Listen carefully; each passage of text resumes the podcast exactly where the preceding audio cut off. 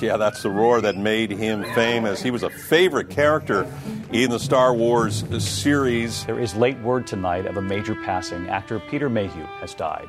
Of course, he was the original actor behind the beloved Chewbacca in the Star Wars franchise. Peter Mayhew one of the most beloved characters in film history. Mayhew played the shaggy and lovable Chewbacca in several of the Star Wars films. In his prime, he stood at over seven feet tall. A letter posted to social media says he passed away a couple days ago with family by his side. He played the character so loved in the Star Wars universe in the original trilogy, but he became associated with that role ever since.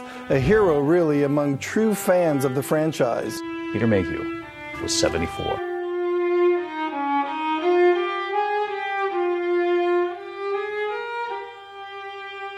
Hey, loyal Rebel Force Radio listeners. We were getting ready to put the show out for everyone to enjoy this week when we got the sudden and very sad news about the passing of Star Wars legend, icon, Peter Mayhew, the man behind the mask who gave life to one of the most iconic characters in all of cinema. Chewbacca, the mighty Wookiee. Peter passed away just a couple of days ago, but the release went out from the family today as we're recording this, right before we put out this week's episode of Rebel Force Radio. Now, we will have, of course, many opportunities to pay tribute to the man and the character that he brought to life for more than 40 years in the future.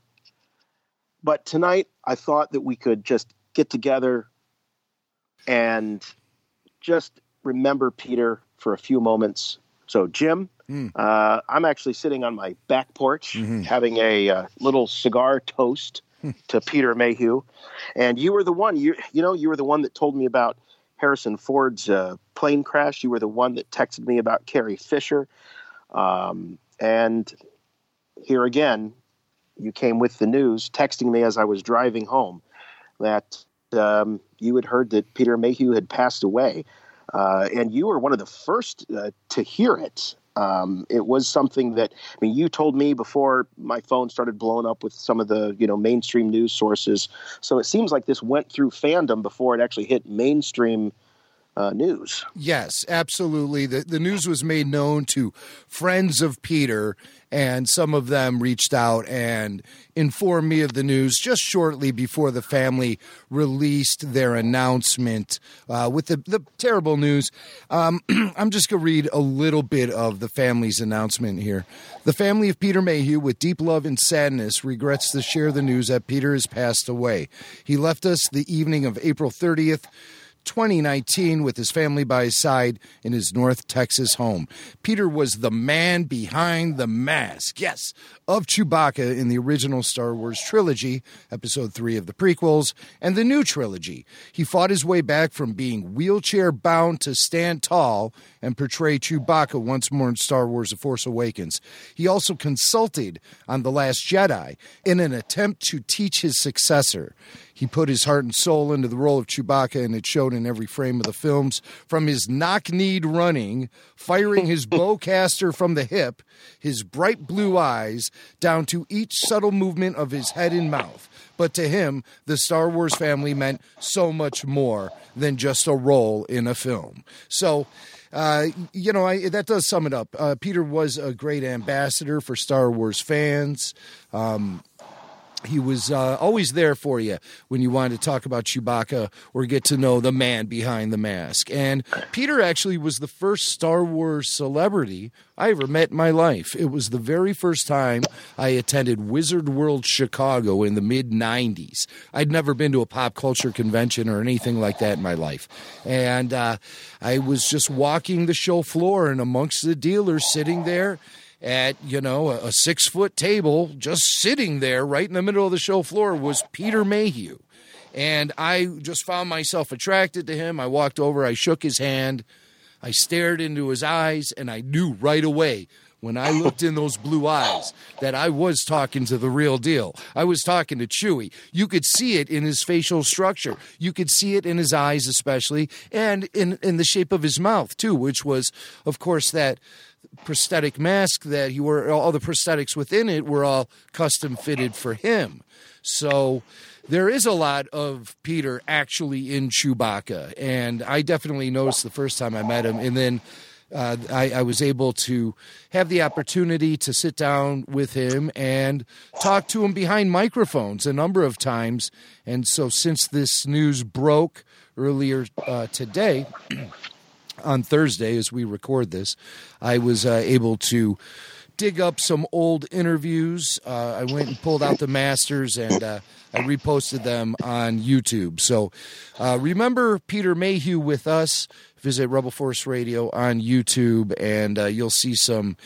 A, a few interviews there. I'm going to put them together in their own playlist, and I'll put it right at the top called "Remembering Peter Mayhew." So, uh, yeah, I'm I'm just uh, I'm I'm really sad by the news, quite honestly. Yeah, I am as well. Uh, I'll tell you that uh, my first experience with Peter was, of course, through you, and I, I'll be honest, I was absolutely scared to death. you know, I had been podcasting and doing Star Wars podcasting for about a year, I think it was, maybe a little over a year, and um, we had the opportunity to first hook up, and and I think it was at Celebration Ah, it may have been Celebration 5 or it could have been that C2E2 right before Celebration 5. Um, may even been one of the Dallas conventions, actually. Hmm. Um, they all sort of run together after all these years. But I. Um, what I remember was we would we would go past Peter's table, and you would start to ask about an interview, and he would just hold his gigantic hand up and be like, "Nope, no. nope, yeah. nope." And and then we'd walk away and you'd be like yeah i've interviewed peter before. But he could you know sometimes you know i think he's a little distrustful of media people or something like that. And so of course this build up i was like oh my gosh this guy he's like eight feet tall and he's you know um, very intimidating. Then you would see him with with little kids and he was this just the most gentle you know to be cliche about it you know the gentlest of giants.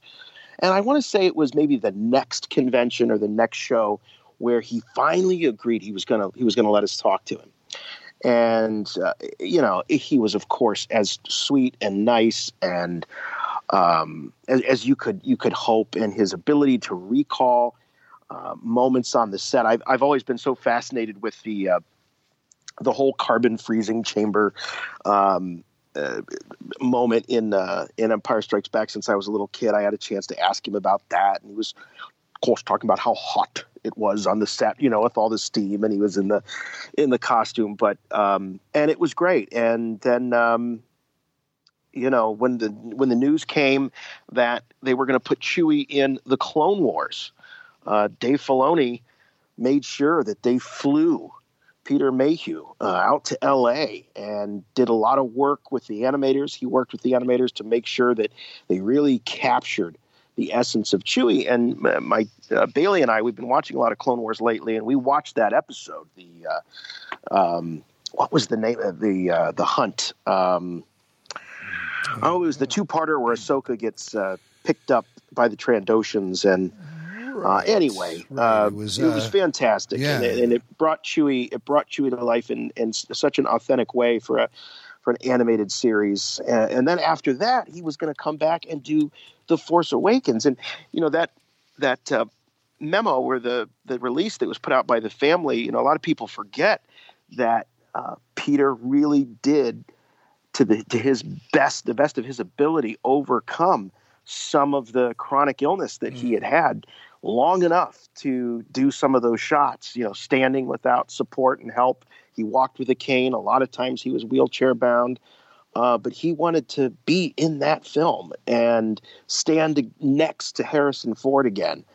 And it's just, it's incredible. I, I just, I'm so thrilled for him and the fans that he was able to do that movie. Yes. And then to have such a great relationship with his successor, Joonas and you can tell that Joonas just adored Peter, mm-hmm. and that the two of them really, really got along well. And um, you know, Joonas has that humility, and he realizes that he's literally standing on the shoulders of uh, of a giant in uh, doing the role, and uh, it just uh, I'm really happy for the way his career went there in the end for him to be back in a major Hollywood blockbuster once more and then get to kind of ride off into the sunset, having sort of bestowed uh, all of his uh, knowledge uh, and understanding of that character to a worthy successor.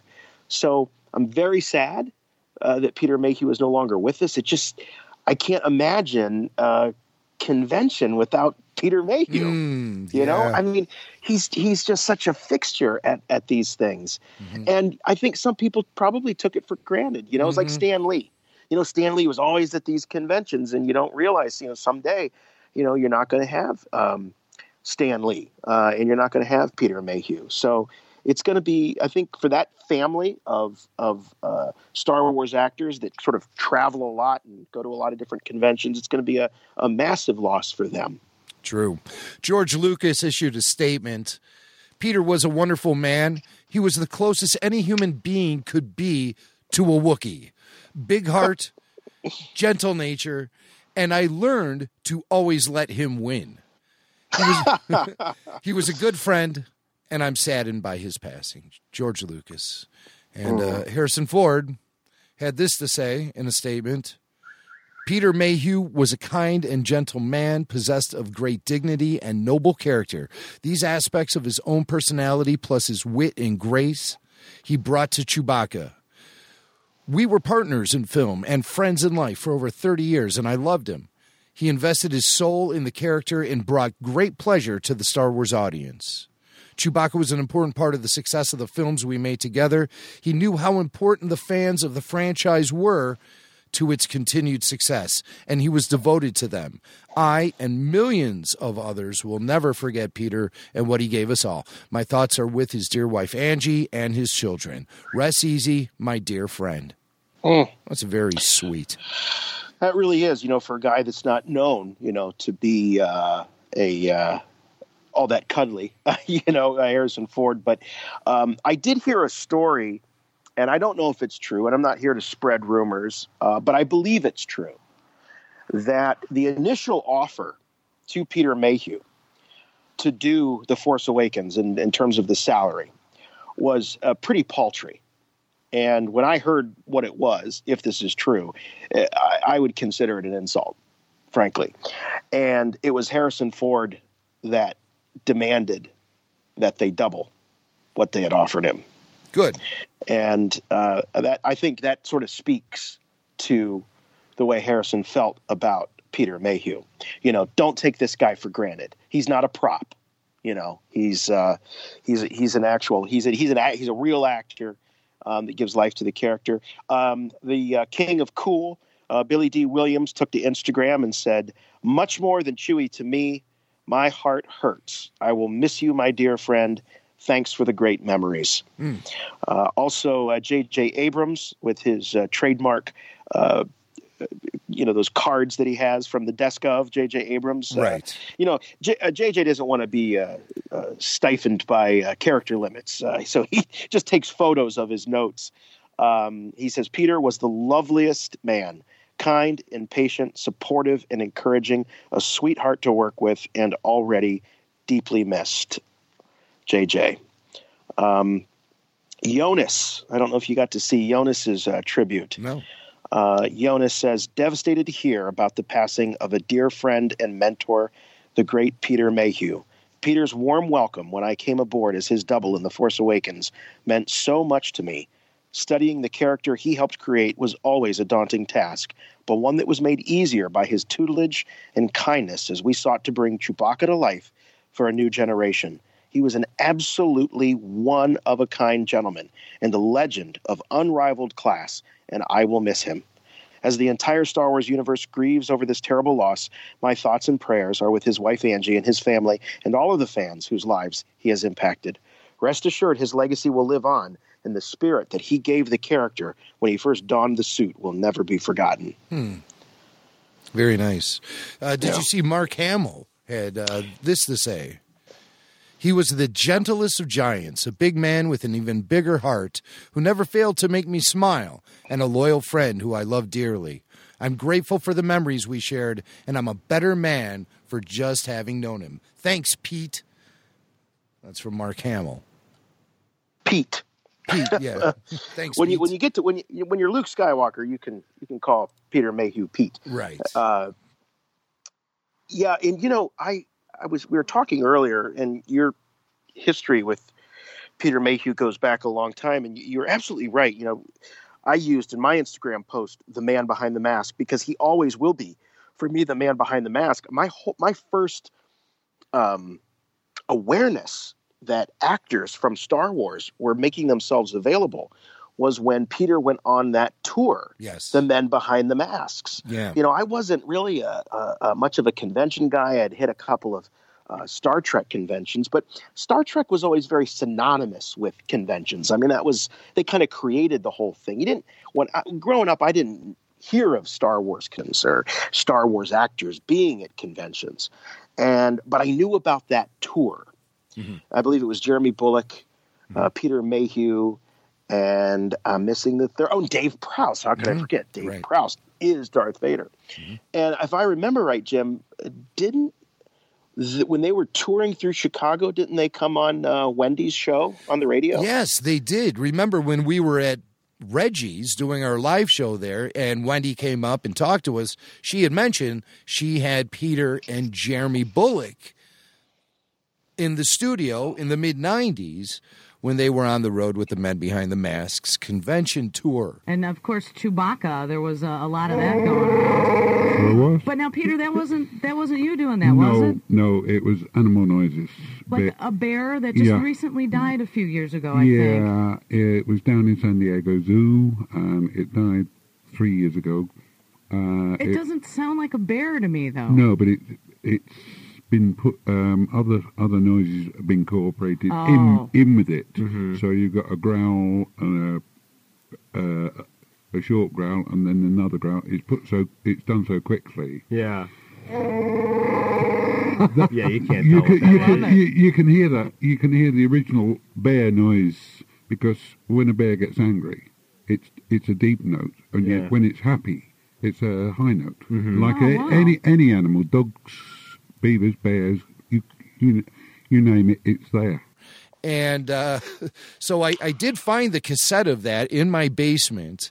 And uh, I made that rare little slice of uh, Star Wars and Chicago radio history available to our uh, all access members of uh, RFR on Patreon. So that's up there if you want to hear that. That old interview with uh, Wendy and Bill talking to uh, Jeremy Bulloch and Peter Mayhew. I think they did sort of a game show, sort of quiz with them. Yeah, I, re- I remember. I think you played that for me at one point, and uh, uh, it, it gets real funny. It, it gets real funny uh, with the two of them. You know, Jeremy Bulloch, um, who's still with us, thank goodness, but is retired from doing conventions, and you know, this is something that, um, you know, we as as as Star Wars fans, as we're all in our you know in our 40s now or or, or older, and these actors were um, you know, are are getting up in years. This is something, unfortunately, that is probably going to be happening, um, obviously, over the next couple decades as we as the, as we lose these folks. Um, it, you know, it, it there- is a part of me, of course, the the cynic that says, "Oh, geez, you know, another one gone, and you know, uh, another missed opportunity." I, I don't want to be pouring salt in that wound, but it Yeah. it, it does. I, I can't help. I'm just being honest here. That that was one of the first things that I thought of, just like after Carrie Fisher passed away. Um, but you know what? The, the fact that we did get, I, I want to be grateful for what we have. We'll always have the Chewie we're home moment, and um, that uh, I'll always be be grateful for. That that still gets me in the feels, as they say, and so it was really really wonderful. Um, Very I would say I would say that um, you know when you think about and it was Harrison Ford that mentioned it. Um, I don't know of many actors from Star Wars uh, or any franchise really that has been that big of an ambassador to the fans. And people talk about like, oh, the ambassador of the fans, ambassador of the fans. But but Peter was doing the conventions and making appearances before it was the thing to do. He was a, mm-hmm. I think, a real trendsetter, a trailblazer in that respect. And you know, people probably looked to guys like Peter and Jeremy and Dave Prowse and said, "Hey, they're doing it. I should do that too. Absolutely. And so I, I kind of credit him for you know all the opportunities that, that we've had to to meet a lot of these people. Yeah, absolutely. He he did trail. He was a trailblazer when it came to that kind of thing, and uh, I'm I'm grateful for it. Like I said, I'll always remember that first time I met him there on the convention floor, and it was you know, there nowadays there's autograph halls and these big long lines you have to go through and uh, security and all this stuff. Back then, this was just Peter sitting at a folding table there, right in the middle of the place. And he wasn't the only one; there were a few others out there, but he was the one I saw and the one I was able to shake his hand and, and just express, you know, my gratitude for everything he had uh, done to uh, entertain me as a film goer and a huge Star Wars fan, and he was very gracious about it. And then I fast forward to uh, 2016 December. Jason, you and I were in Hollywood for the Rogue One world premiere. Yes. And uh, I recall standing at a bar right next to the venue, right next to the theater. Um, uh, where a bunch of uh, guys from Skywalker Sound were hanging out there, and uh, I felt somebody grab my wrist. I turned around and I looked, and I didn't see him. And I looked down. It was Peter. He was in the wheelchair, yeah. and he was getting pushed through. And he he saw me there, and he just grabbed my wrist. I said, "Oh my God, Peter!" And I I I bent over and I hugged the guy. I hugged him. oh, you got a Wookiee hug, I- a real Wookiee I, hug, man. I hugged him, and uh Uh-huh. it was just you know I was like blown away that he was taking the moment as I mean he was just getting pushed by. It wasn't Right. like he was like, yeah, "Take me to see Jimmy Mac." It was just like he's like, "There's that." That knucklehead who stuck the microphone in my face all these years, and he just grabbed my my wrist. I turned, I was shocked, and uh, so I did. I gave him a hug, and um, I'm so grateful that I had that last moment with him Yeah. at that event, and uh, so that was uh, that was a, you know I'll, I'll always cherish that moment. Well, and you know, he his heart was as big as his as the rest of him. You know, he uh, was a, a a just a constant uh, cheerleader and fundraiser for all kinds of charities. Um, um, I think about little Leia, uh, the little uh, girl that captured a lot of hearts. Um, and uh, he was very, very instrumental in raising the funds uh, for her, uh, and um, very, very active in, in Make a Wish and in all of that. You know, he just um, really, really had a heart of gold. And you see these tributes, and you know, you just never heard anything bad about the guy. You really never heard anything. Um, even remotely bad. Everybody just, oh, Peter, you know, what a nice man, what a kind man. Well, like you Um, mentioned, that one time I approached him, he didn't want to talk or anything. I think Mm-hmm. that was before I actually was able to break through and get that first interview with him because it, it, it was something I had been trying to do over the course of a number of years is Hmm. get an interview with Peter. The first time I asked him was at Star Wars Celebration 3 in Indianapolis in 2002. And so I was riding this cold streak for the longest time. Jason, it wasn't until Star Wars Celebration Japan. And I asked Peter at that event very early on, Peter, please, come on. He said, no, no, no. I, I, he would always fold his arms in front of his chest and shake his head, no, no, no. And uh, come on, please. I'm like, I, I came all the way to Japan just to talk to you. I said that to everyone in Japan too, by the way. Right. But Peter was standoffish. And then he saw me sitting down with Mark Hamill. And then that changed everything. If, if, if, if, if I was able to sit down with Mark Hamill, then it would be acceptable then for me to sit down with Peter. So, Yeah. Um, so as I was, you know, after Mark had, uh, you know, I had walked actually Mark walked Mark to the stage and wrapped up the interview as we were walking, and that's when I think Peter spotted me, and so. Um, I, I, you know, kept the interview going uh, right till I walked Mark right to the steps of the stage, and he went out there to introduce him, and I was walking back, and then that's when one of the um, volunteers in the autograph hall came and got me. And all they said was, Peter will talk to you now. Like that's great. Finally, finally. So um, that's and the that first time I it took, sat down. Because with him. after that, um, he was always very gracious anytime uh, we were at a show and, and wanted to talk to him. After that, it was he was extremely nice and friendly and accommodating to me anytime I saw him, be it in Chicago or in his home state of uh, Texas. You know, he became an American citizen and uh, you know moved to Texas and uh, never thought twice about it and fit right in because you know his size in Texas. They, um, but I, everything's, you would joke with him. big in Texas. Yeah. Yeah, oh, he fit right in there. They loved him. I have this picture of him that I'm looking at that I took in uh, 20. No, it's 2009. It's 10 years ago. He looks pretty tough and robust in this one, man. Well, I love the one you have of him wearing the hat. He looks like he's uh, looks like he's slashed. Don't you have a photo of Peter Up in my like, room? Devil horns. Yeah, up in the Star Wars room with a with a hat on. He looks like he should be playing uh, guitar for Guns N' Roses. He, I swear you do. I got Don't a, you? I got a It's cool like it's picture black of him. and white. I got a cool picture of him that I took a long time ago, and he's wearing his Chewie ring, and he's holding it toward the camera.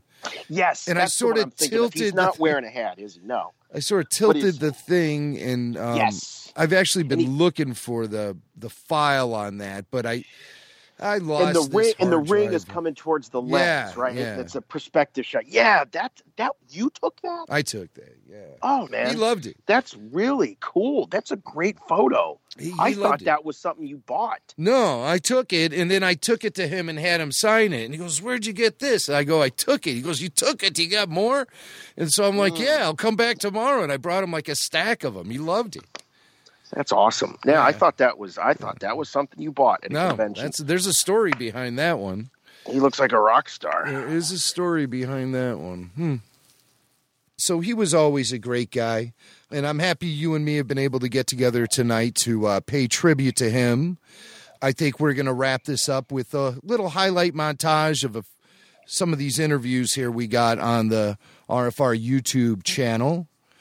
And then uh, the regular RFR will be coming on Saturday this week. Uh, fingers crossed. Uh, but no, we do have a whole show, uh, lots to talk about um, on uh, RFR this week. So uh, we just wanted to uh, throw out something special because Peter Mayhew meant a lot to us, and we know he meant a lot to everyone listening to this show. He sure did. So before we go into uh, some of those interview highlights, uh, we'll just have a moment of silence here for the great Peter Mayhew.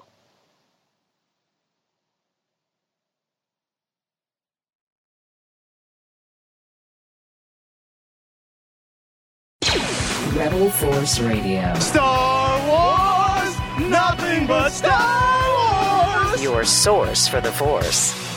Guess who just got four tickets to the Origins of Chewbacca Star Wars exhibit? Is the original Chewbacca going to be there? Peter Mayhew in the fur. All right, we're here at Star Wars Celebration Japan with Chewbacca himself, Peter Mayhew. How's it going, Peter? Very nicely. We're having a great time here. In most places in the world where you go, you probably garner a lot of attention just due to your height Ju- alone. Just being there, you always have someone at an airport that is going to either recognize you or um, going to make some comment about your height. Of course. Because you stand out. Uh, but this is, I've been dealing with this for a long, long time. Of course. And you know, you're just you're just there, and it's part of being who you are. Right. And you know, you stand out in a crowd not only because of your height, but because you have your hair is so long. Is that a, a look you've cultivated to sort of say, "Hey, I am Chewbacca the Wookiee"? Well, when you get not branded but recognized for doing something Yes. by the creator, and George has said that there's nobody could do this, Mhm.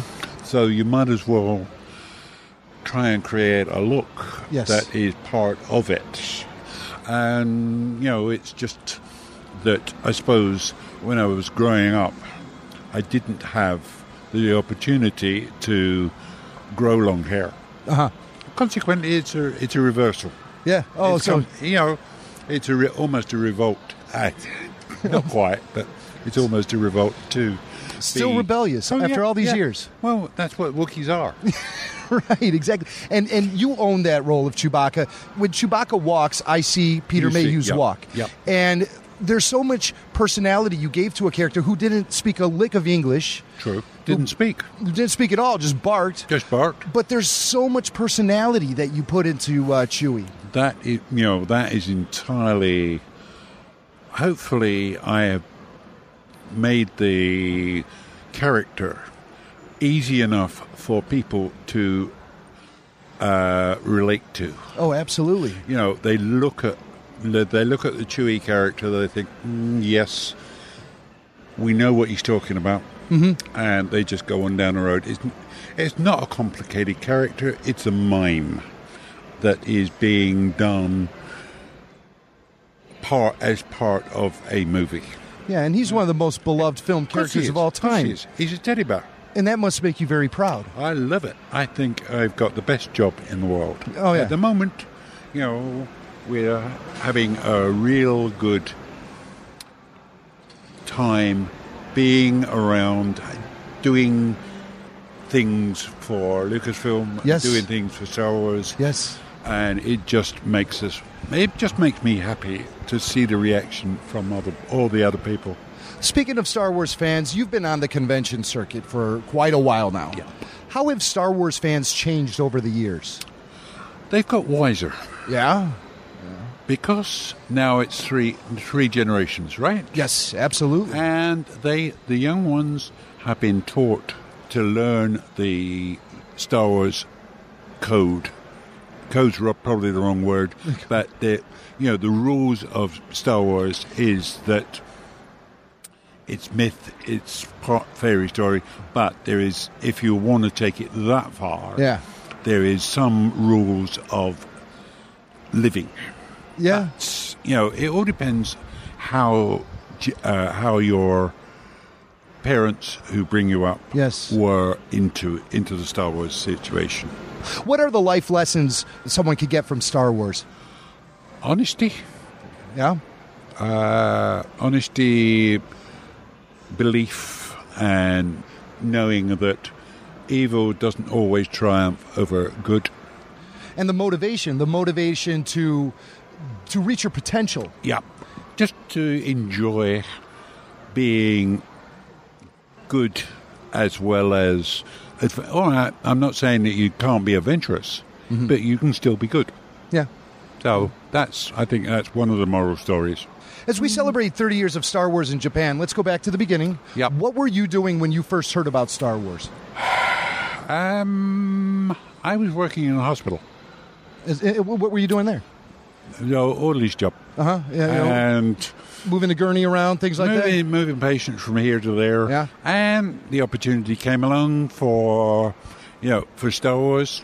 Went up for an audition, got it, and the rest is history. So you did audition for Chewie. Now, did Lucasfilm find you, or did you find them? They found me through another another movie, Uh huh. What was that? which was Sinbad and the Eye of the Tiger. Yes. Yes. So, and from there onwards, we did it. That was a continuation of the sort of history of Peter Mayhew's um, acting career. Did you and Harrison Ford bond on the set, or was he just kind of into his own thing? Just look at the movie. Yeah. There has got to be a bond. Yes. Because otherwise, Chewie and Han do not uh, do not have the. There is there is a bond there. Yeah. And think about it. We spend a lot of time together. Yes. So, and it shows. Oh, yes. It shows from the first movie even down to the last one. The on-screen chemistry Yeah, was definitely it was there. palpable. It was there, and it definitely happened. You also played Chewbacca a few times outside of the films. Yeah. Examples being the uh, holiday special, The Muppet Show, and the Yep, MTV Movies yep. Movie Awards. Which was your favorite Chewie moment outside of the film? Um, probably the MTV award, definitely. That was an honor.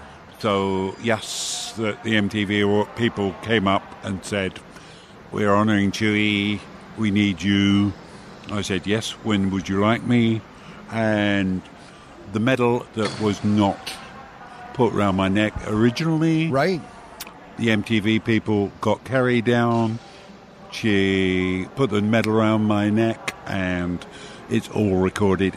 Yeah. For, for posterity. Yeah, right. I, I think you can find clips on YouTube. YouTube and Yeah. various other stations. So, Star Wars fans listening to this, be sure to check out Peter getting his big moment, getting the medal, which you, which you deserved. Um, are you aware that someone created their own version of Star Wars? A very talented special effects guy took the DVDs and he added his own stuff to it, and he put the medal around your neck at the end. It's That's called right. Star Wars Yep. Revisited. Yeah, yeah. And, uh, I've heard of the website. Yeah, it looks really cool. It's it looks really It's cool. great. How thrilled were you to return to Star Wars after all these years with Revenge of the Sith? Fabulous. It was one of those opportunities that was there and not knowing about it, it came straight out the blue. It was a very pleasant surprise. It was beautiful. It really was. It was lovely after all this time to, to just be able to go back and return to the return to the set as part of as an experienced guy that knew what was going on in the story. And you did know what was going on. Did you find it that you were in the position where you were teaching your fellow Wookiees like Michael Kingma how to be a Wookiee? We never actually. I the only movie uh, we never shot the Wookiee battle. It was done second unit. Uh-huh, uh-huh. Uh, consequently, means that they film it over and over again, and they keep it and store it and use it as and when they want to do. Mhm. The stuff that Mike Kingma and I did was great because I taught him, being the older man, the old the old man of the of the pair. He did all the running around and did all the setups and stuff. It was cool. Did you find you had to work out and get into a, a kind of shape to Nope, you? No, nope. just jumped right back into Just it. right back into it. And No what was problem. different about the costume? Uh, we had a coolant. We had a cooling system in it. Mm-hmm. Um simple water tubing Mm-hmm. and an ice pump, an ice box. Yeah. Pumped it round, kept us cool. Uh-huh. Everything, everything was great. Make a big difference.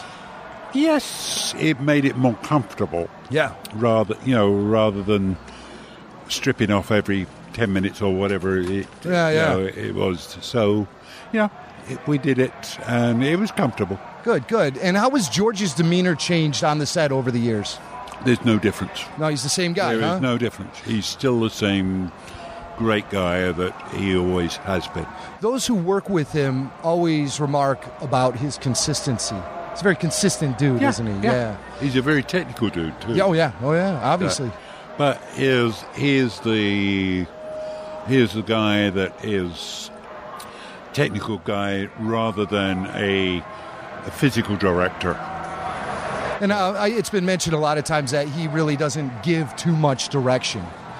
He lets people. He explains what he wants to do. He lets people do it. Uh, and if you can come up with an idea, put it up to him, and you may get away with it on set. Speaking of the technicalities of Star Wars, what do you think about working in front of a blue screen? No problem. I have no problems whatsoever.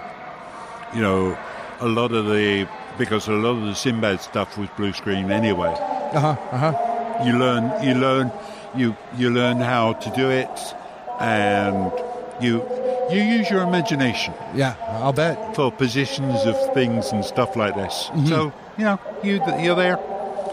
Oh, as I say, Well, most fans would love to see more of Chewbacca's adventures, and uh, with the upcoming Star Wars live action TV show, maybe the opportunity will be there. Have you been privy to any of the rumors or talk about that no, show? there's nothing. I I know nothing about it, and until it comes around, that is the way I'm going to keep it.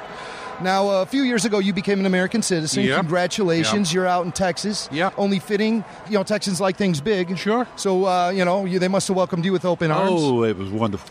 and uh, really you was. moved there uh, because of your wife Angie, Yeah. correct? Yep. How did you two meet? at a show. Yeah, she's a Star Wars fan. Yeah, she's a Star Wars dealer. Oh, she is? She was. She was until Uh-huh. we, you know, until we hitched up.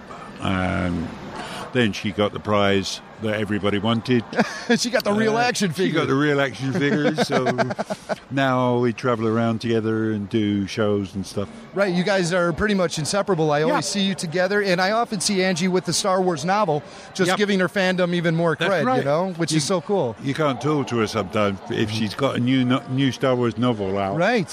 And she buries her head in it, and it, sometimes it takes a little time to get into it because I know, you know, over the years, you know when it's a good thing, when it's exciting, or, or when the home team's not doing so well, Right, yeah, and stuff yeah. like this. You hear it from her. Oh yeah, and I that way I keep up with all the developments. Yes.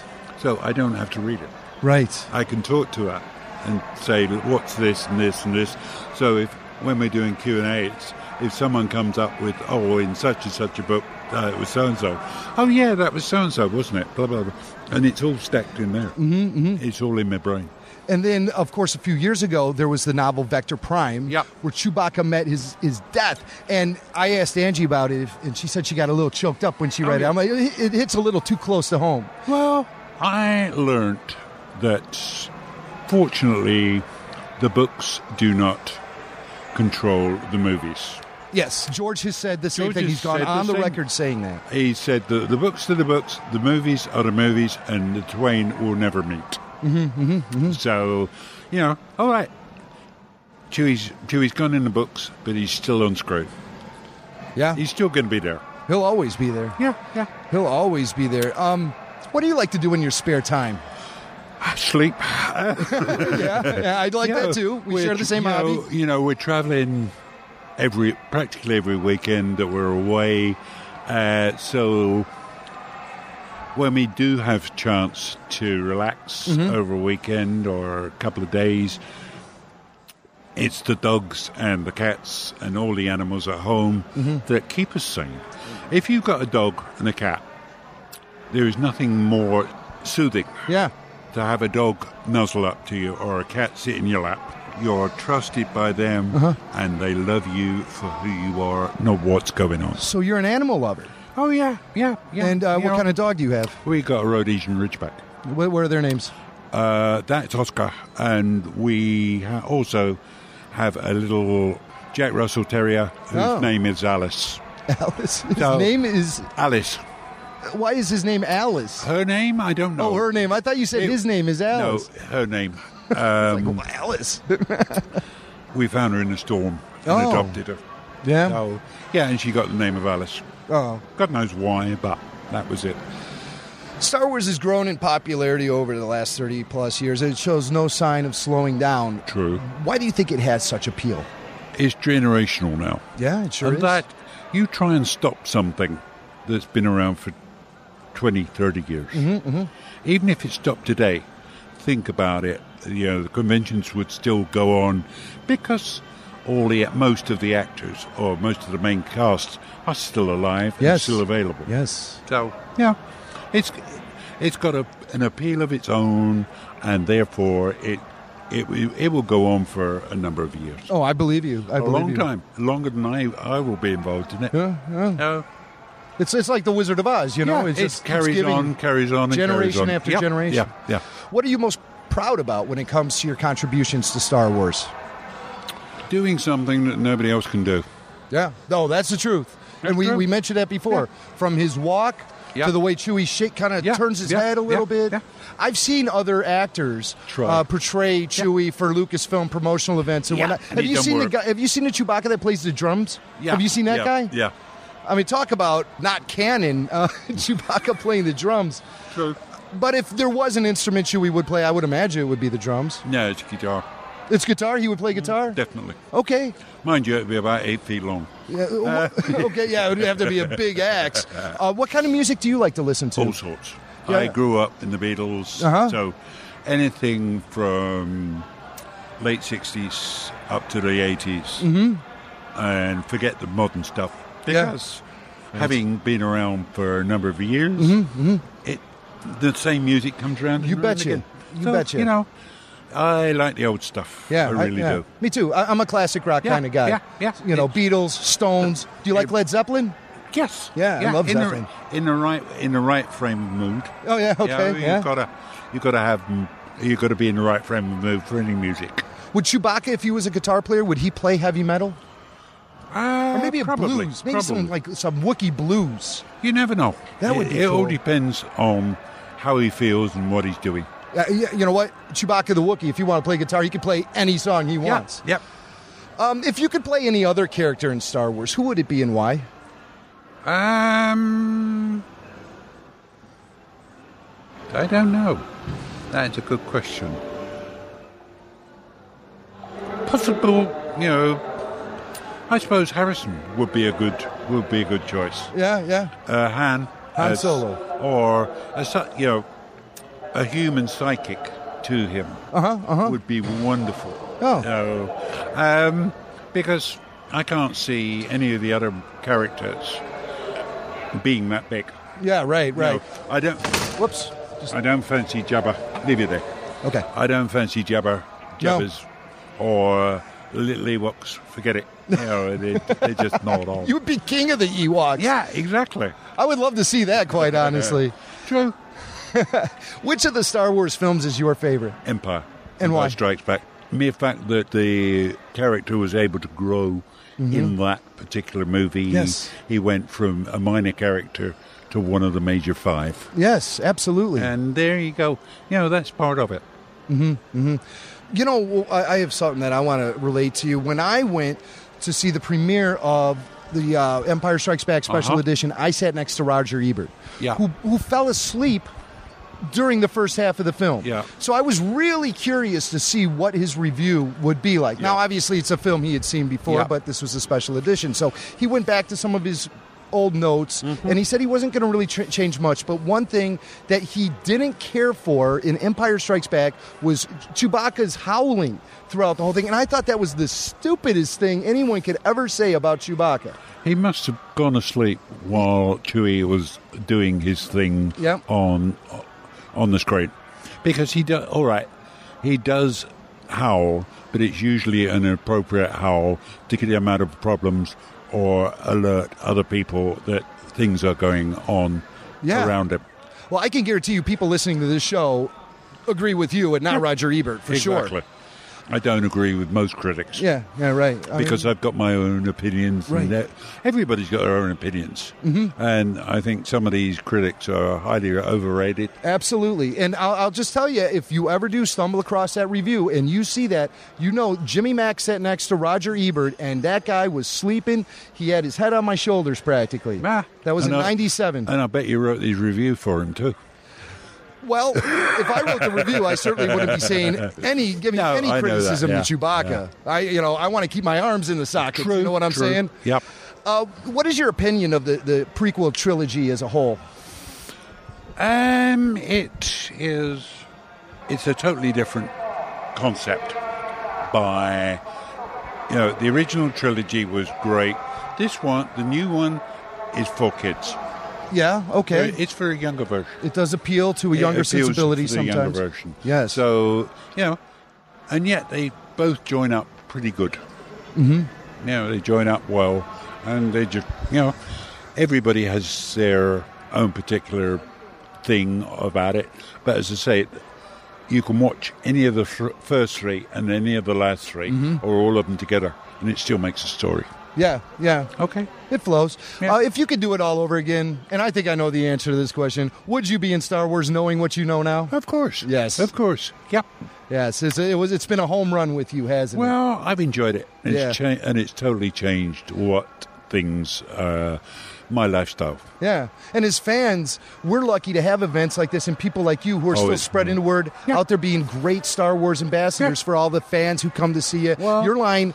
I've been watching. Your line has been constantly filled the whole time. People love to come up Yeah. and meet you and say, "Hey, I met you. I shook Yeah, I shook hand." Chewie's hand. You know, wherever we go in the convention area, Yeah. we're not high headliners, but we're not last. We're dead straight in the middle. Mm-hmm. We keep the lines going. We keep the fans happy. Yeah, well, you you created an iconic character that people love. Yeah, yeah. Like I said, you brought the personality to Chewbacca. And if the- you didn't, it would have been a, a mop, essentially. And, and the more the more you see of this, the more you realize that what that particular character can do. yeah, and it probably you probably feel a certain responsibility too because Up of to- that. Yes, uh, the more you the more you're around that particular character, the greater the response you feel Mhm, for it. mhm. Um, though, you know, you have to you keep your you keep the uh, you keep your attitude right. You know, not every let's put it this way: not everybody has a perfect day every day. Yeah, right, right. So if if I'm a bit off, it's usually that I'm tired or we've just travelled a long way. Right. And the fans can be pushy. Well, you know, It- everyone, it's two, you know, it's two sides to Mhm, it. mhm. You know, if that if someone pushes me, I will push back. Yeah. Oh, but I would You know. listen. Who is going to make that mistake? It's not going to be me. True. Okay. Yeah. You know, if you push back, I'll probably fly through the wall. So. Yeah, yeah, yeah. well, Peter, you know, congratulations on your long-running success with Star Wars. Like I said, we're so lucky to have you out here on the circuit where we can go and meet you. You created an iconic character and one that will endure forever. And I'm so happy to be able to have the time to finally talk to you. I've been wanting to talk to you for years. And uh, just enjoy the rest of your, your stay in Japan. We and will do. Thank you so much for talking to us. You're the best, It's been man. wonderful. Thank you so much. Okay.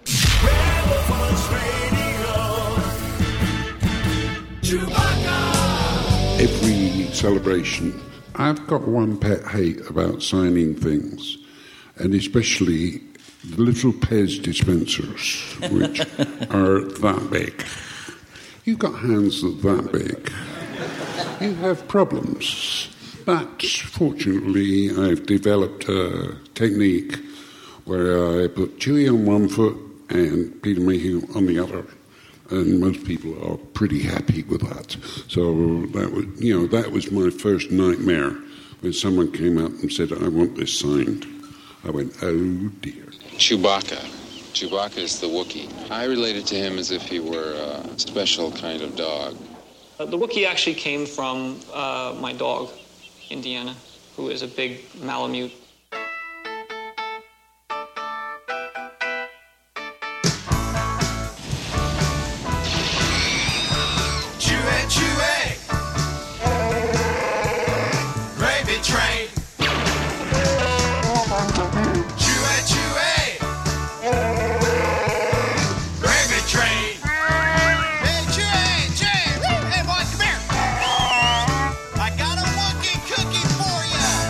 It's Chewbacca, Peter Mayhew. How's it going, Chewie? Hi, Rob. Okay, I think we're having a great time here.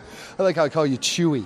I would. You know, I, I identify you with Chewbacca so much. Um, last time I saw you was in Japan, Yeah. and we were riding the shuttle from the hotel back to the airport. Oh, God, yes. You were sitting Yep. up toward the front. I was in the back of the bus, and Yeah. and with with your your stature, your size, and your hair. Seeing you only from the back, I really felt like Chewbacca was co-piloting us back to the airport. Do you want to know? Do you want to know the truth? He was. Yeah, I felt like a few times we were going into hyperspace for sure. Well, they didn't give me a map, so I couldn't find out where the actual airport was. I had to go by GPS navigation system. Yeah, yeah. So, Did they have a GPS on the Falcon? Of course, we had all sorts of stuff on Yeah. the Falcon.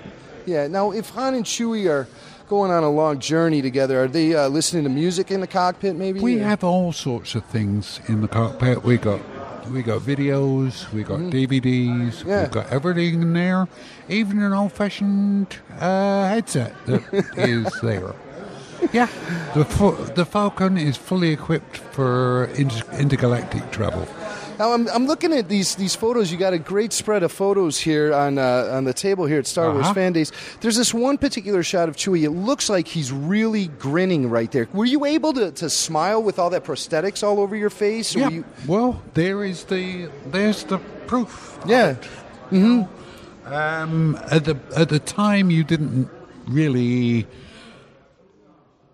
have any idea of what was going on, Mm-hmm. but it was done. You know, you were doing it, and there is a finished product. Yeah, It- yeah. it's good. So you can really show a lot of facial expression with all that stuff Well, on, huh? yeah. It came through. You know, and it's not only one movie. You know, we've done four out of the six. Well, of course. And he is a different character. He's the same character, but he shows a lot of uh, protection. Call it what you want. Mhm. He looks after everybody. Therefore, he's got to have emotions as well as uh, good and bad points. And the thing that really makes Chewie is the blue eyes, which I'm looking at right now. I mean, those it's it's Chewbacca. Well, that's partially what got me the job. Yeah. Chewie's blue eyes, brown hair, Mhm. oh, done characters that characters built in. Absolutely. So yeah, Absolutely. Well, we There's having- Angie. It was her birthday. Come here, Angie. I want to say happy birthday to you. Thank you very much. Angie Mayhew, a, a proud member of, of the 501st, honorary friend. That is. Absolutely. Our family and uh, just some of the greatest people on the face of the planet. Now, what I love about you, Angie, is you're such a you're a hardcore Star Wars fan, aren't you? I have been all of my life, yes. I, uh, I have pictures of the uh, Katie and Cheryl in their cribs watching Star Wars, and that was a really long time ago. and pressing the rewind buttons. and pressing the rewind buttons, that's right. And how long have you two been married? Uh, about 10 years. Wow. Yeah. Wow. Amazing. And um, you read all the, the Star Wars novels, don't you? I I confess. Yeah, it's uh, maybe What- a terrible thing to say, but I do believe I've read them all. Yeah. What I don't un- what I don't know, Angie knows, and she tells me. Right. So it obviously comes in very handy. You guys can use those uh, book purchases as tax write-offs, probably. You know. Yep. Yep. They could, they do you have any I book wish we review? Do you have a book review you want to give us right now? Uh, something you've read recently you think is good? Something you think is bad? I really enjoyed the books about the the clone troopers. Um, was it Order sixty six? By Karen Traviss, yeah. Yeah, Karen Traviss. I actually thought that that fleshed out the characters of the clone troopers better than anything I could have. I was really amazed, you know, because she brings you right up to the turning point and shows you how terribly betrayed our troopers were and what really, really good guys they are. so really, I really like that a lot. Yeah. Okay. So that gets the Angie Mayhew uh, seal of approval. Yeah. Star Wars book. Now, did you ever think you would would uh, settle down with with a No. big Star Wars fan? Nope. No. Nope. I had no idea what I was going to do. I knew that maybe we'd something would come along, but I had no idea that we'd be involved in this, you know, in the Star Wars fantasy world. And suddenly, you know, there it is. And it's something that has a niche mm-hmm. and is easy to get into and that you feel comfortable with because all the fans are so so nice. Yes. And even the other actors are mm-hmm. are brilliant. You know, there's all you know, there over a period of time you build up relationship uh, friendships and relationships uh, with them and you just you just take it and it's part of being the science, being the sci-fi icon that some people think we are. Mhm. No, it, but we're normal people. Under under under all the makeup and stuff, everybody is is normal people doing doing a relatively normal job. Yeah, when you get together for things like Star Wars fan days or Star Wars Oh, celebration, it's- definitely. It's, like Yeah. a family reunion, right? Yeah, it's wonderful. You walk in here, um, and you meet people. You, you you see the guys that you probably haven't seen for a year. Mm-hmm. You want, you know, you ask them what they're doing. How's the family? Mm-hmm. It- as you say, it's a family day, and thank goodness people put stuff on like this uh, for the regular fans. Right, right, and, So- and it's it's the fans that keep it going, but it's Yep. also, you know, guys like you have been involved from the beginning. You know, well, yeah, because it's part, it's part of our, you know, you either do, you either do it and enjoy it, or you do it, or you don't do it, and you wa- or you walk away. Right. But we have, you know, we've stuck it out, and it's not been hard. Um, we've just said, okay, these are our people, and this is what we're going to do. Right.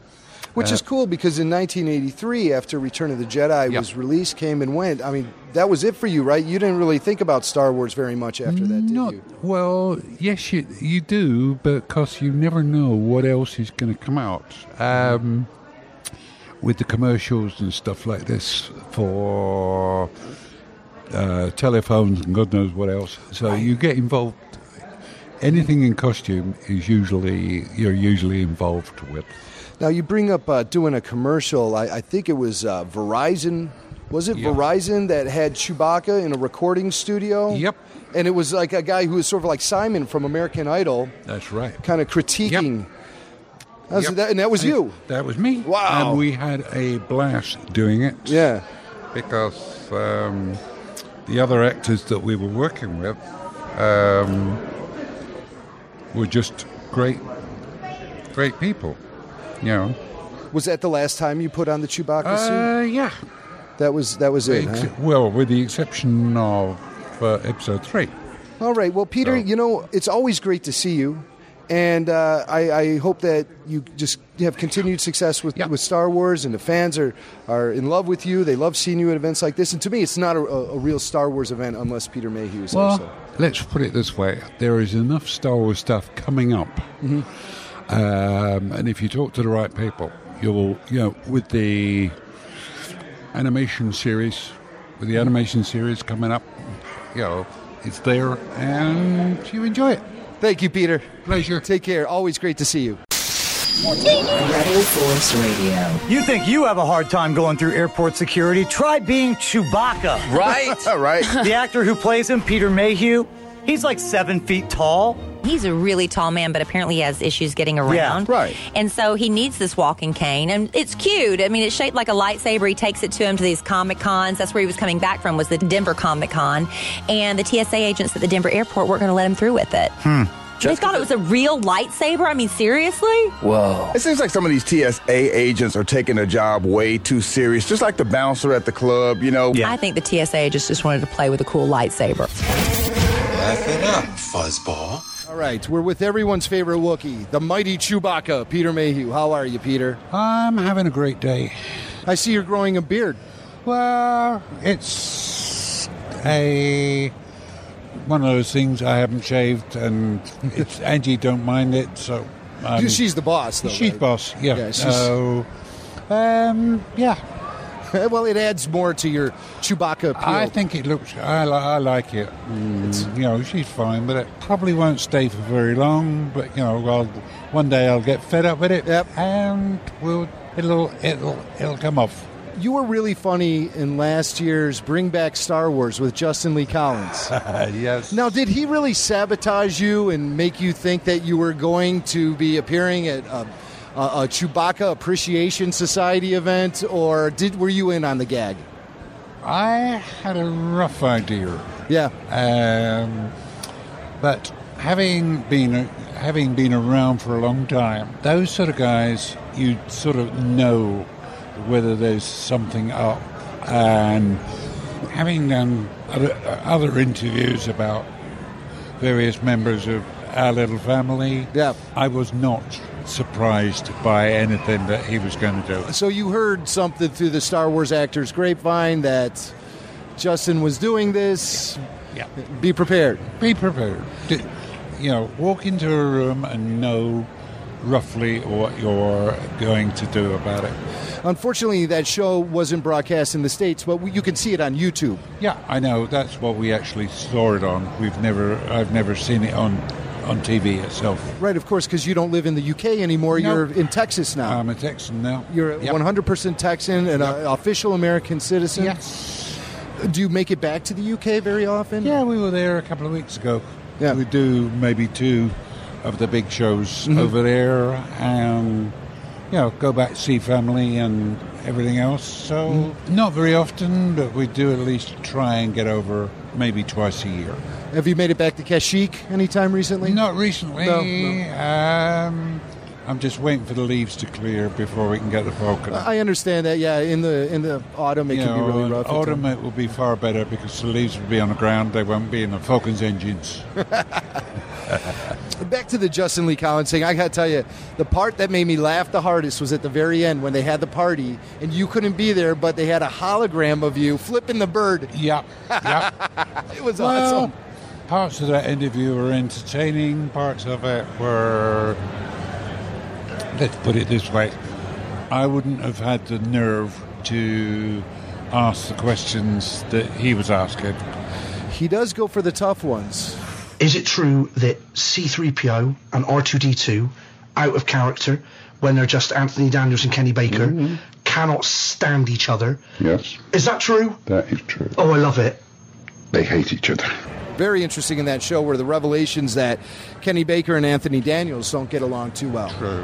Which is uh, odd to think of Which is R2 weird. and 3PO. Yeah. It's, it's one of those crazy things that could have made it so much more interesting. You know, why they got along, didn't get along, I shall never know. Uh-huh. And I don't particularly want to.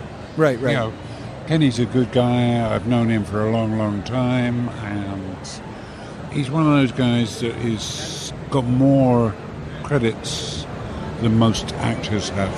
Mhm. You know, he's there. He's a good guy, and he does it. That's it. That's it. And did you have any beefs with Anthony or anyone else? No, I treat everybody the way I would like to be treated. Yeah, that's it. That's it. And that way, if you, you know, you, you, you have problems, it's time for you to go and sort them out. I've never asked you what your personal favorite Chewbacca scene is from the Star Wars trilogy. Uh, it's probably the chess game. The chess game. Chess game in Star Wars. Yeah, yeah. Because chessboard was on the table, and we were told to play chess, Mhm. and that's it. So. when, when Han made the line, Wookiees will pull your arms out of their sockets if they lose. Yeah. Chewie leans back, puts his hands behind his head. Now, was that an on-set ad lib or was that in the Uh, script? mo- most of it was ad lib. Yeah, yeah. You know, I, I thought, well, having heard that, I figured I might as well do something. And that was the most defiant sort of thing that, That was great. could do. That was great. Rather than the alternative was to put a big furry arm straight across the chessboard, but it wouldn't have worked out. Oh, like like what? Like he's wiping the pieces Yeah, off like the he- board. like he's wiping the pieces off. I've lost, okay.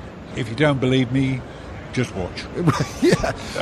Now, here's why that scene is so great as far as establishing the character of Chewbacca. People can easily assume that Chewbacca is primitive and not exactly smart, but that scene right there showed that he's smart enough to play chess against robots. Yeah. He's cool enough to lean back and believe in his own status and his own strength by putting his arms behind Yeah, his head. yeah. So he's cool, he's intelligent, and Han verbally lets you know that he'll rip your arms out of the socket. So he's tough on top of that. And not only that, but he can also maintain the Falcon and do things that other people probably can't do. Right, right. Yeah, So- he, he can fly a spaceship yeah, too. Exactly. Speaking of ad libs, the scene with the mouse droid in the Death Star corridor. Now that was another on-set ad lib. That wasn't in the script, right? Well, it was in script, but it was all depending on how how we um, how it was taken. It could have been done one of three, one of two or three ways. We did it. The surprise on both faces. It was done. Bang, bang, bang. Move on to the next one. Mhm. It was as easy as that. Yeah, yeah. So, But it's another one of those scenes that shows Chewie's sense of yeah. humor. Yeah. Oh, yeah. Where he sort of gives the, the shoulder shrug to That's. Han. Yeah. Really establishing a lot of the character and a lot of the the camaraderie between Han and Chewie True. is seen there That's too. true, yes. It's almost like, hey, I did it again. Yeah, here we go. And then uh, let's go to uh, Empire and Norway. You were out there Yeah. on the ice glacier. Tell us what that was like. cold. Yeah. Very, very cold. We had enough equipment to float a small army. You know, we had about three or four of the big articulated snow snowmobiles. Because when you think about it, you need everything doubled Mm-hmm. just in case one thing goes wrong. And you're not going to be able to go down to your local store and get and Because get yeah, there's no local store. No local store, nothing, nothing within 20, 30 miles. Right. So it's a question of having it there. It's a army type operation, Mm-hmm. and you need the locals up there, especially to know where the ice caverns are Mm-hmm. and things, to make sure that you're getting around easily and comfortably. Yeah, yeah. It was. Yeah, I mean, obviously we've heard Uh, all the was- stories. It was cold. It very really cold. was yeah. cold. Yeah. Now, Were the cameras breaking and stuff because it was Camera- so cold? Cameras were freezing. Yeah, yeah. Literally. And some of the shots that Mark did in the Tauntaun Mm-hmm. were literally out the door of the hotel. Yeah, right, right. There's the door. The Tauntaun was over, you know, it's a distance of about six or eight feet. Mm-hmm. Because the cameras were getting condensation and Mhm. water, Mhm. you know, it, it took a lot of organising and to get things done. And I bet everyone was jealous of you because of your wardrobe, the Chewie. I had a wonderful wardrobe. That's the one time I bet you were very thankful. I was thankful that I could get a wardrobe that looked good and was practical at the same time. What was that? Yak hair? It was mohair. Oh, okay, With, okay. with, uh, another hair through that. Uh-huh. So, you're out there, you're you're warm and toasty, and everyone's freezing to death. So Mark and Harrison were freezing their nuts off. You know, it's uh, it was crazy, but someone had to do it. And what are your thoughts on Irvin Kershner? A good director. I like him a lot. Yeah, So, yeah, yeah. Nice guy. Very nice. Nice guy. Yeah. Knew what he was doing. Yeah. Knew how to do it. So Well, it, it sure seemed like he did a great job directing that scene in the carbon freezing chamber where Chewie just loses it.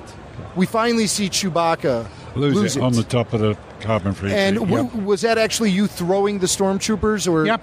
And and was that done with wires, or No. you actually picked them up and threw them? Those guys are professionals. Yeah. I knew both of them.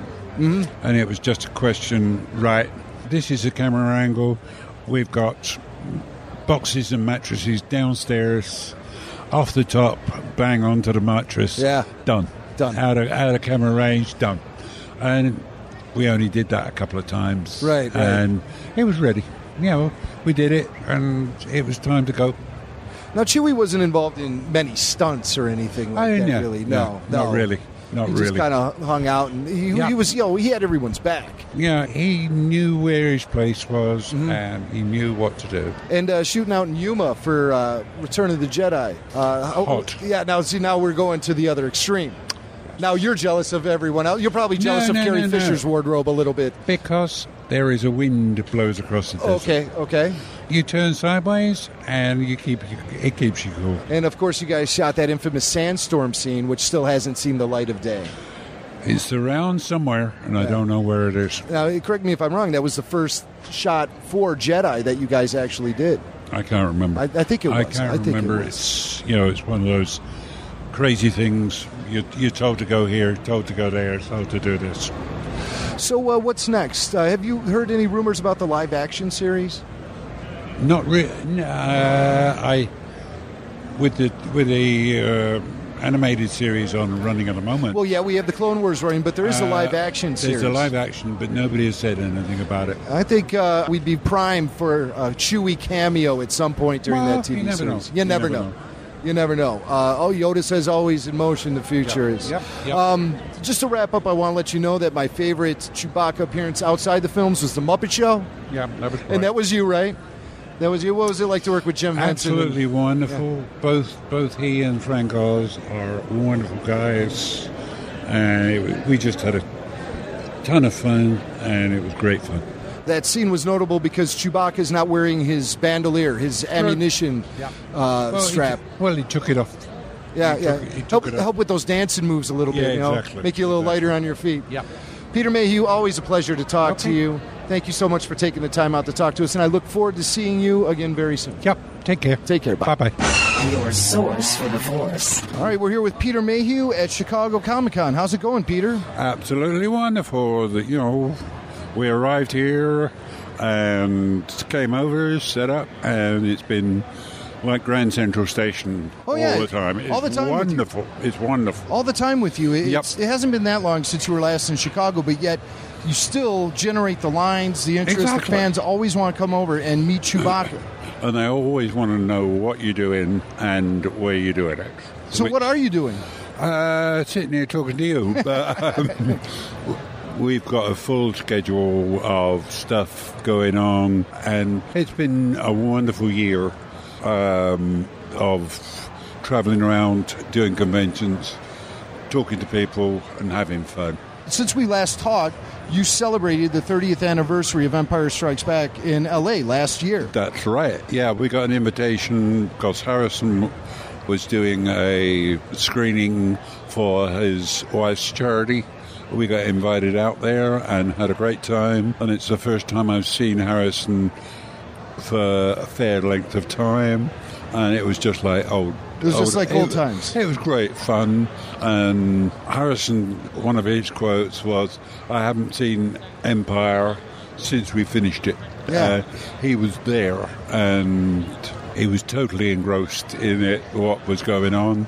Um, he did a Q&A afterwards and said some very complimentary things. He's uh, such a an enjoyable actor and a great person to work with. Yeah, yeah, obviously. I mean, you guys, we've talked about the chemistry between you two. Yeah, it's there, and it's and it's still there. Yeah, yeah.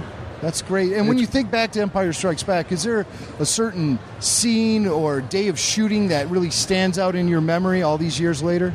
Yeah, probably up in Norway when we're outside and we've got the droid. Yes. And Chewie comes up and goes "Ooh," at it, and it sort of disappears. I think Anne got a lucky shot on it. Yeah, yeah. And not only that, but trying to survive in minus 20 or 25 conditions was hard work, Yes. but it worked out very, very nicely. And you had to have something like that to make the movie the success that it was. And of course, in the last year, we lost Kersh. Yes, unfortunately, I, you know, I'd seen him a few months before, and he was not well. So, yeah, sadly, with Richard Marquand's death uh, pretty early on. Yes. Now George is the sole director that Mhm. is that is left. That's right. And thank goodness he is still around. Right, right. Because he, you know, he's done the Clone Wars, uh, you know, the cartoon series, which I got included on. That's right. And we did the voice of it, of Chewie. So now Chewie is almost completely mine. Absolutely. Which is wonderful. You know, you can look there and go, yes, I created that. Yeah, I really like how they they took all of your physicality into account when they were animating Chewie. Yes, we spent at least a week up at Skywalker Ranch Mm-hmm. just so that the artists could see how Chewie worked. Mhm, And we saw the finished product, and I was very, very pleased with it. Definitely. And we even got one of the maquettes that they used. Mm-hmm. They made one, decorated it, and presented it to me. So it's in the Chewie Museum at, Oh. at home. Oh, okay, so tell me about the Chewie Museum. Um, it it covers literally beginning of Star Wars. Mm-hmm. Um, all the memorabilia is there, all the commercial stuff is there, as well as stuff that the fans have done. Sure. And it's now got its own room in the house. It's just nice to wander in there every now and again. Right. And see what you've done and what was good and what was bad. Oh well, I don't think There- there's there is- too much that's no, bad in there's there. not. No, I was. I was just thinking that there's not nothing bad there. It's just absolutely wonderful, and it's all there, and it's all in in cases. Might be cool if you took some photos of that and put it up on uh, your website or on the Facebook. Certain things on websites are fine. That is so. To me, it's so valuable and so personal. I don't want. I, we may we may do it, but I don't want to do it at the moment because of you know you never know what's going to happen. Just keep it private for me. Keep now. it private for me, and or you know, add things to it and just go on and enjoy it while while we can. Now, of course, next month we'll be seeing the release of Star Wars on Blu ray. That's correct. And one of the scenes that they've revealed, a deleted scene that's going to be on the Blu ray, is the sandstorm scene from Return of the Jedi. Good God. Do you have any memories of shooting yes, that? Yes. And you were in, I forget where it was, in a stu- in the studio. There was a part of a ship. We could, all we could see was two airplane engines on mounts Uh-huh. and a big pile of sand. So we decided, okay, the uh, scene was explained to us, and there are pictures which hopefully have come out of everybody Mhm. in goggles, scarves, hats to stop the sand being blown into their faces. Right, right. Uh, so you can imagine me with the with the mask on. Mm-hmm. It fits pretty tightly, but when I took it off one time, there was a whole load of right, so, uh, almost like silk silky sand in there. So it tied in with why Chewie had a bandage on his leg. Uh-huh. It was where the shekels, when he was in the battle, and he had been shackled, and he had broken loose. Yes. To get, and he, it was just one of the uh, a pair of shackles. Do you recall any other scenes that you shot that were cut out of the film? That I think was probably about the only one, but it will be interesting to see what they come up with Mhm. because there's you know there's so much stuff that you shoot over and over again, and you never know what they are going to use Mhm. and what's not going to use. So it'll be interesting to see if they claim that they've got 40 hours of extra stuff. It'll be interesting to see what, what they're actually going to show us. Yeah, and, and it might have some memories flooding back for you, and That's you'll see it say, oh my Yeah. God, I forgot Yeah, all about that. Exactly. Yeah. And it's all you know. It's always nice to be able to sit down and say, "Yeah, I was there," but that's not what I remember. Mhm. But usually they get it pretty accurate. Yes. And it'll be nice to see some of the crew, uh, some of the camera crews that were around on certain things, and also see some of the uh, second unit directors and stuff. Mhm. People like Harley Cokeliss, um, various other guys who were around, and see if they're still alive, see if they got credited. Yeah, yeah. Hey, you know, uh, one of your uh, co-stars is is still up and kicking. His name's Dave Prowse, and of course, he's gone on record several times as saying he was offered either the role of Chewie or Darth Vader, and he decided to go with Darth Vader. Have you ever thought about what it would have been like for you if Dave decided to be Chewie and you ended up being Darth Vader? I think it would be definitely um, a different character. Yes. Because of the stance and everything else that was going on. But fortunately, he went through his his mind that he didn't want to be a masked character, Mhm. and look what happened. Yeah, yeah. Vader Vader was completely put out of it, and I I would have done it, but as I say, it would have been a completely different yes. Vader Uh-huh. because the stance is different, the body language would be different, and that would have been interesting to see what he could have done Yes. with Chewie. Yeah, yeah. And that's one thing that we will never know. No. And as I say, it's totally different. And yes, everything you know, everything is in history now, and get on and do it. You know, I it, it just all worked out so perfectly. Oh yes, it it, was wonderful. It, it it couldn't have worked out better. And also, the fans realised what the characters were, Mm-hmm. and they put their loyalties behind behind uh, people that they wanted available. This is true. This is true. A guy who had problems with loyalties was Lando Calrissian. He had some big problems with loyalties. He certainly did. Yep. And I spoke to Billy Dee earlier this week, and, and he, I asked him, What is your most memorable day of shooting on Empire? What was your most memorable day? And he said, when Chewbacca choked me. That's right. That was going through. That was going through my mind at the same time, because we started. Um, we were rehearsing it, and Billy standing there, Uh-huh. and he said, "All I want you to do is put your hands there Uh-huh. And they're on the other, on both sides, on the shoulders, uh, on the shoulders, and I will do the rest." Okay. So, fair enough. We start, and all of a sudden, Billy's pulling these funny, hilarious faces. Yes. And I'm just going, what the is going on? Um, it worked out there again. It worked out fine, and we got on it.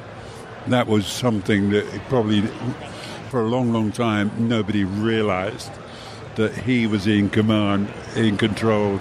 I was just doing what he wanted to do. Well, he's a good actor, He- baby. he's a good actor. He's a nice guy too. I asked him if uh, maybe you gave a little extra, a little extra grip there to sort of help him with his acting performance, but he said he had a very gentle touch. Well, I was brought up being big. Yeah. Therefore, you have a gentle touch because the way I was brought up, you take a pair of hands like that, uh-huh. you can hurt people. Yeah, yeah. So Let's see, you- how big? How big is your hand? I'm It- holding up it- hands. Oh wow! I am like I, I'm, I'm I'm holding my hand up to Chewie's right now. You don't mind if I call you Chewy, right? No. Um, and and you are clearly about your your middle finger is at least an inch longer than mine, yeah, possibly more. And I don't have little hands. True. So, as I say, I was brought up to be careful Yes. of other children when Mhm. you're, you know, when you're growing up. You have strength, right? And I was always brought up, be careful because you might hurt someone. You don't know your own strength sometimes. Not, um, not sometimes you don't. But the situation, this one, yeah, I knew I, what I had to do, and I did it. And my hands were almost totally relaxed Yes. the, when, when we finally got through. You know, so as I say, it was done, and I'm glad he remembered it. yes, he did. He did. He said it was one of his favorite memories, as a matter of fact. It was, it was an interesting set, uh, the Cloud City set.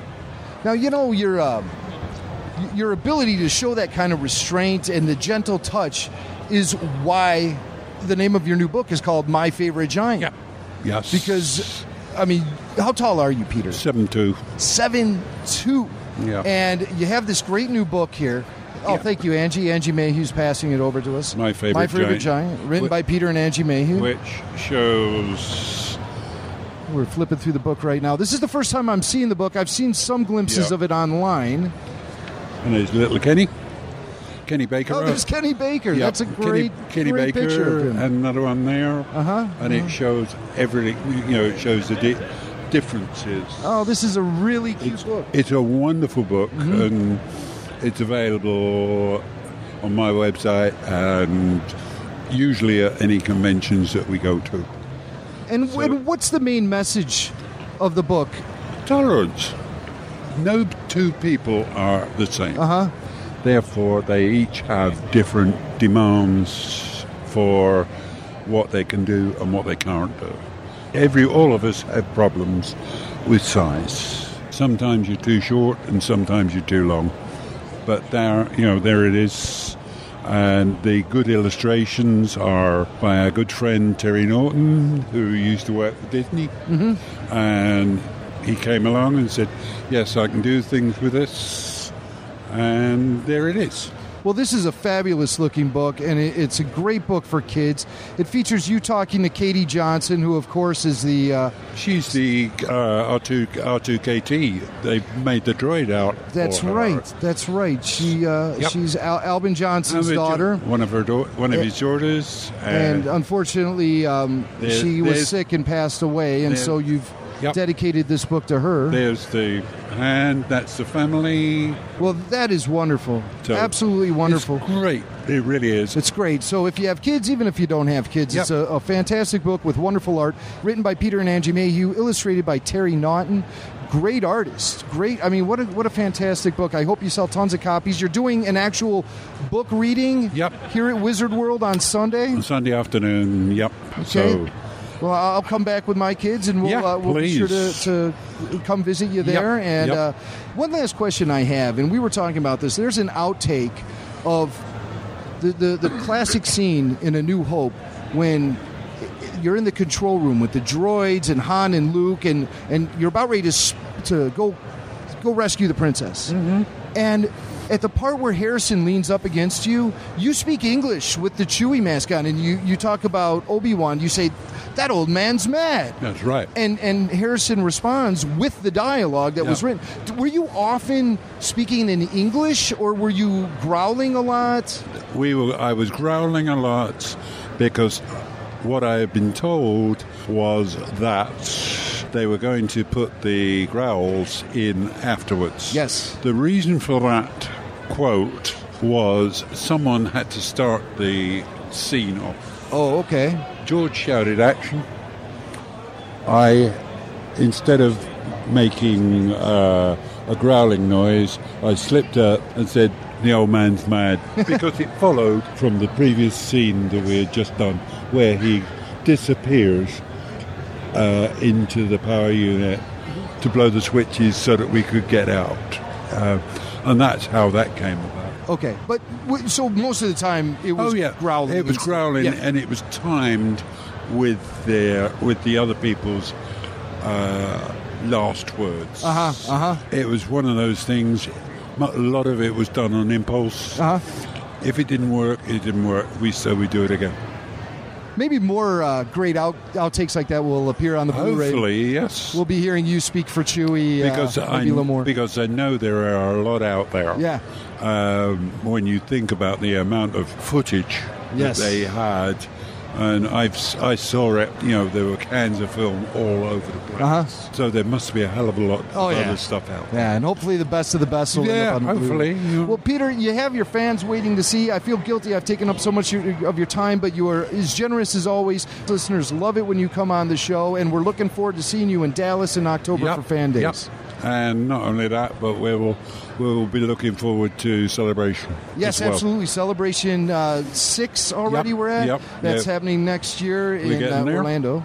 So uh, plan ahead, and uh, if you can't meet Peter at uh, Wizard World or Fan Days, you'll be able to see him at Star Wars Celebration Six. Correct.